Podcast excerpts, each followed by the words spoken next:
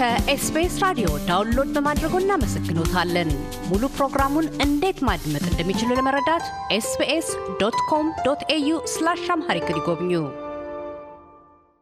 ቀደም ሲል ከኤፍዲሪ የማዕድን ሚኒስቴር ሚኒስትር ዴኤታ ሚሊዮን ማቴዎስ ጋር ባካሄድነው የቃለ ምልልስ ክፍላችን የ21ኛው Africa Down Under ኮንፈረንስ ዋነኛ አጀንዳዎች የኢትዮጵያ የማዕድን ሀብት ክምችቶች እና የማዕድን ስፍራ ጉብኝት በምዕራብ አውስትሬሊያ ልምድ ቀሰማን አስመልክቶ ተነጋግረናል። ወደ ቀጣዩ ቃለ ምልልሳችን ያመራነው።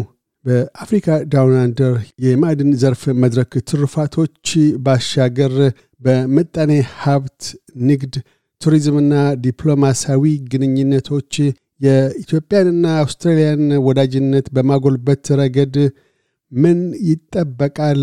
ታካይ ጥረቶችና የስኬት ስትራቴጂዎች፣ ፍኖተ ካርታዎችስ ምን ሊሆኑ ይገባል ይላሉ ስንል ጠይቀናል። የሚኒስትር ዴኤታ ሚሊየን ማቴዎስ አተያይ እንዲህ ነው። አመሰግናለሁ። አምባሳደራችን ያው ከኛ ጋር ነው የቆዩት። ያው በስብሰባው ላይም ከዛ በኋላ በነበረን ግብኝትም ከኛ ጋር ነው የቆዩት። አጠቃላይ ኢንዱስትሪውን የማወቅ የመገንዘብ ሁኔታም ከኛ ጋር ስለነበሩ ከተለያዩ ባለሀብቶች ጋር ስንገናኝም አብሮ ነው የቆዩት እና ቀጣይ እዚህ ሀገር already ወደ ሀገራችን ውስጥ ገብቶ ማልማት የጀመሩ አሉ። እነሱ ስለሚጠናከሩበት ሌሎቹንም ጎን ለጎን ደግሞ ከተለያዩ ትላልቅ ባለሀብቶች ጋር ተገናኝተን ሀገራችን መጥቶ በማዕድን ዘርፍ ላይ እንዲሰማሩ የማስገንዘብ ስራዎችን ስንሰራ ቆይተናል። የተለያዩ የሚዲያ briefing ኦችንም ጭምር የማድረግ ስራ ስለሰራን ኤምባሲውም እዚህ እነዚህን ስራዎች በዋናነት እየሰራ ስላለ ኤምባሲያችን ተጠናክሮ በቀጣይነት ወደ እኛ የመጡትም የሚጠናከሩበት ተጨማሪ ፖቴንሻል የሆኑ አልሚዎችም ወደ እኛ የሚመጡበት ሁኔታ የሚፈጥር ሁኔታ ነው። አጠቃላይ መንፈሱ በጣም በአዎንታ ነው የሚታየው። አውስትራሊያ እንደሚታወቀው ትልቅ ሀብት ያለበት አካባቢ ነው። አፍሪካ ላይ በሰፊው እየገቡበት ነው። አሁን ቦትስዋና ላይ በሰፊው ተሰማርተዋል። ሌሎች አፍሪካ ሀገራት ላይም እየገቡ ነው።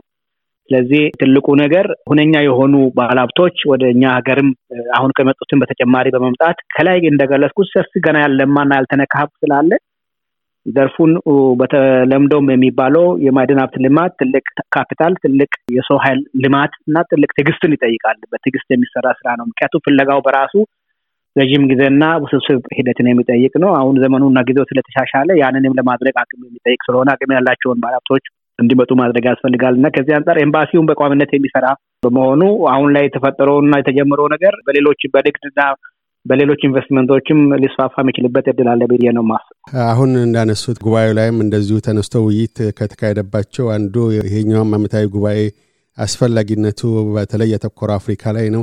አፍሪካ ውስጥ ያሉ የማዕድን ሀብት በተለይ በአሁኑ ወቅት ተፈላጊ የሆኑት በበረከትነት በስፋት አሉ።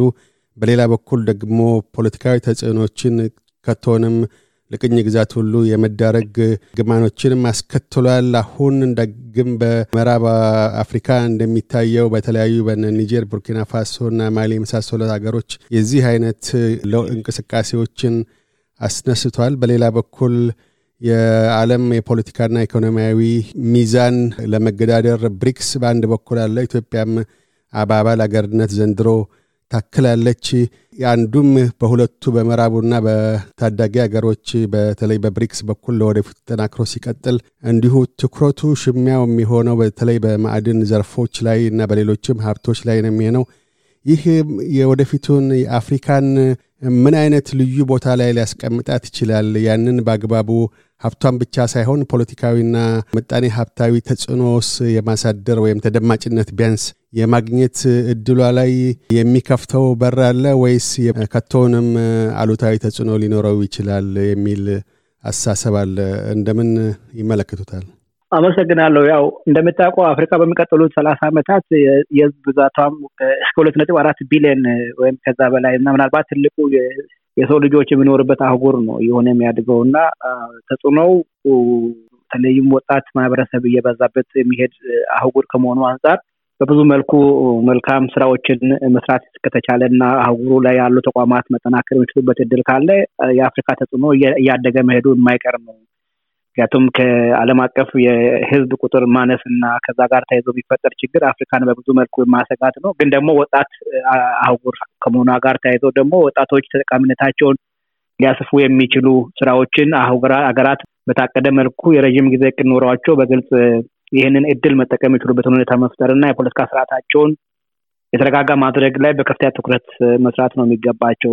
ወጣቶች የሚበዙባት አህጉርና ሀገራት ስለሚሆኑ ይሄ በጥንቃቄና በአግባቡ ከተያዙ ሌሎች ሀገራትና አህጉራት የማገኙት እድል ነው። በዚህም መነሻ ብዙዎች ስራዎች ወደ አፍሪካ መምጣታቸው የግድ የሚሆንበት ሁኔታ ነው ከፊታችን የሚጠብቀን። ለዚህ ደግሞ ሀገራት በበቂ ሁኔታ መዘጋጀት ያስፈልጋቸዋል። ካልተዘጋጁ ቅድም እንዳነሳው በዓለም አቀፍ ሁኔታ ላይ አሁን እየመጣ ያለው የዓለም አቀፍ የኃይል አሰላለፍ ግፊት ተጽዕኖው እየጨመረ ሊሄድ የሚችልበት ሁኔታ እንዳለ በግልጽ ይታያል። ስለዚህ አፍሪካ ላይ ለምሳሌ በየአመቱ የሚዘጋጅ Indaba የሚባል የ South Africa ላይ ኬፕታውን የሚዘጋጅ የማዕድን ሀብት ኮንፈረንስ አለ። ከዚህኛውም በጣም የበለጠ ነው። ይሄኛው መድረክ የአፍሪካውያን መሪዎች ተገኝቶ ስለ ሀብታቸው ልማት ከዓለም አልሚዎች ጋር የሚነጋገሩበት ነው። ስለዚህ እዛ ላይ እየተንጸባረቀ እየመጣ ያለውም ሁኔታ በግልጽ የሚያሳየው አሁን የዓለም የ geopolitical እንቅስቃሴው አፍሪካን ጠልፎ እንዳይጥላት አሁንም ሌላኛው ችግር እንዳይፈጠር በጥንቃቄ መሄድ ይጠይቃል ማለት ነው።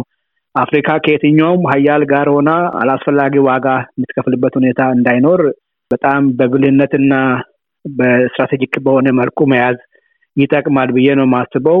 አሁን ያለው የሽሚያ በግልጽ የሚታይ ሽልሚያ ስለሆነ የሀገራት መሪዎች ለብቻቸው የሚወጡት ጉዳይ አይመስለኝም። የአፍሪካ ህብረትን በይበልጥ በማጠናከር ድምጻቸውን በጋራ በማሰማት ተባብሮ አንድ ላይ በመቆም ሊወጡት የሚችሉበት በጣም ወሳኝ ወቅት ላይ የምንገኝ ይመስለኛል። ከዛ ውጭ ለአንደኛ ክፍለ ዘመን የሚያስፈልጉ ቴክኖሎጂዎች የሚመረቱባቸው ግብአቶች አብዛኛዎቹ ከአፍሪካ ውስጥ ነው የሚገኙት።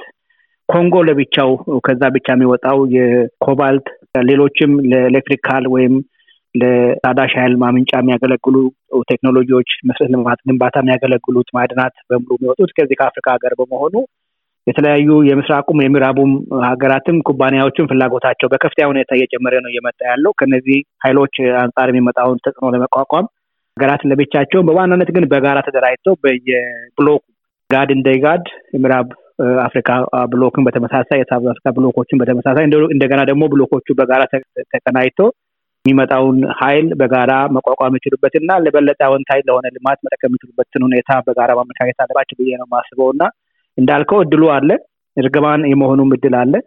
ግን ደግሞ የኢንዱስትሪ ልማት ማለት በዋናነት የማዕድን ሀብት ልማት ነው። ከማዕድን ሀብትን በአግባቡ እሴት ጨምሮ ከማልማት ውጭ ያለ industrialization የለም። አንዳንዶቹ አስቀድሞ ያላቸውን ሀብት በአግባቡ ስላለሙ አሁን አሁን እየሰሩ ያሉት ወደፊት የአፍሪካ ማዕድን ተጭኖ ወደ እነሱ በመሄድ እሴት የሚጨምረው እነሱ ጋር እንዲሆን ከወዲሁ ስራቸውን እየሰሩ ያሉ የገልፍ ሀገራት አሉ።